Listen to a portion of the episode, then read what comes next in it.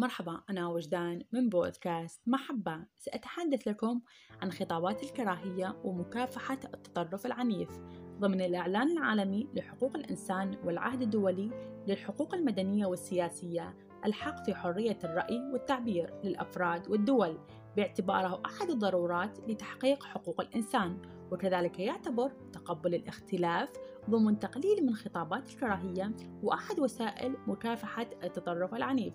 احترام معايير حقوق الإنسان يشكل حاجة وضرورة ملحة لضمان استقرار المجتمعات لأن احترام كرامة الإنسان التي تعد جوهر منظومة حقوق الإنسان هي التي تمنح المجتمعات قيمتها واستقرارها وما حرية الرأي والتعبير إلا أحد المعايير الأساسية في إطار منظومة حقوق الإنسان.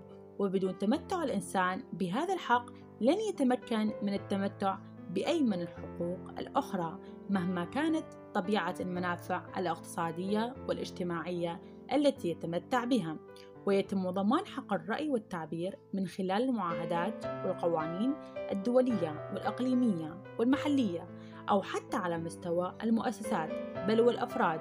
وقبل هذا كله فكل الأديان السماوية ومنها ديننا الإسلامي كفلت لنا هذا الحق وجعلت له إجراءات وضوابط لضمانه فقد نحتاج إلى فرد ومؤسسة ومجتمع ودولة تحترم تلك القوانين.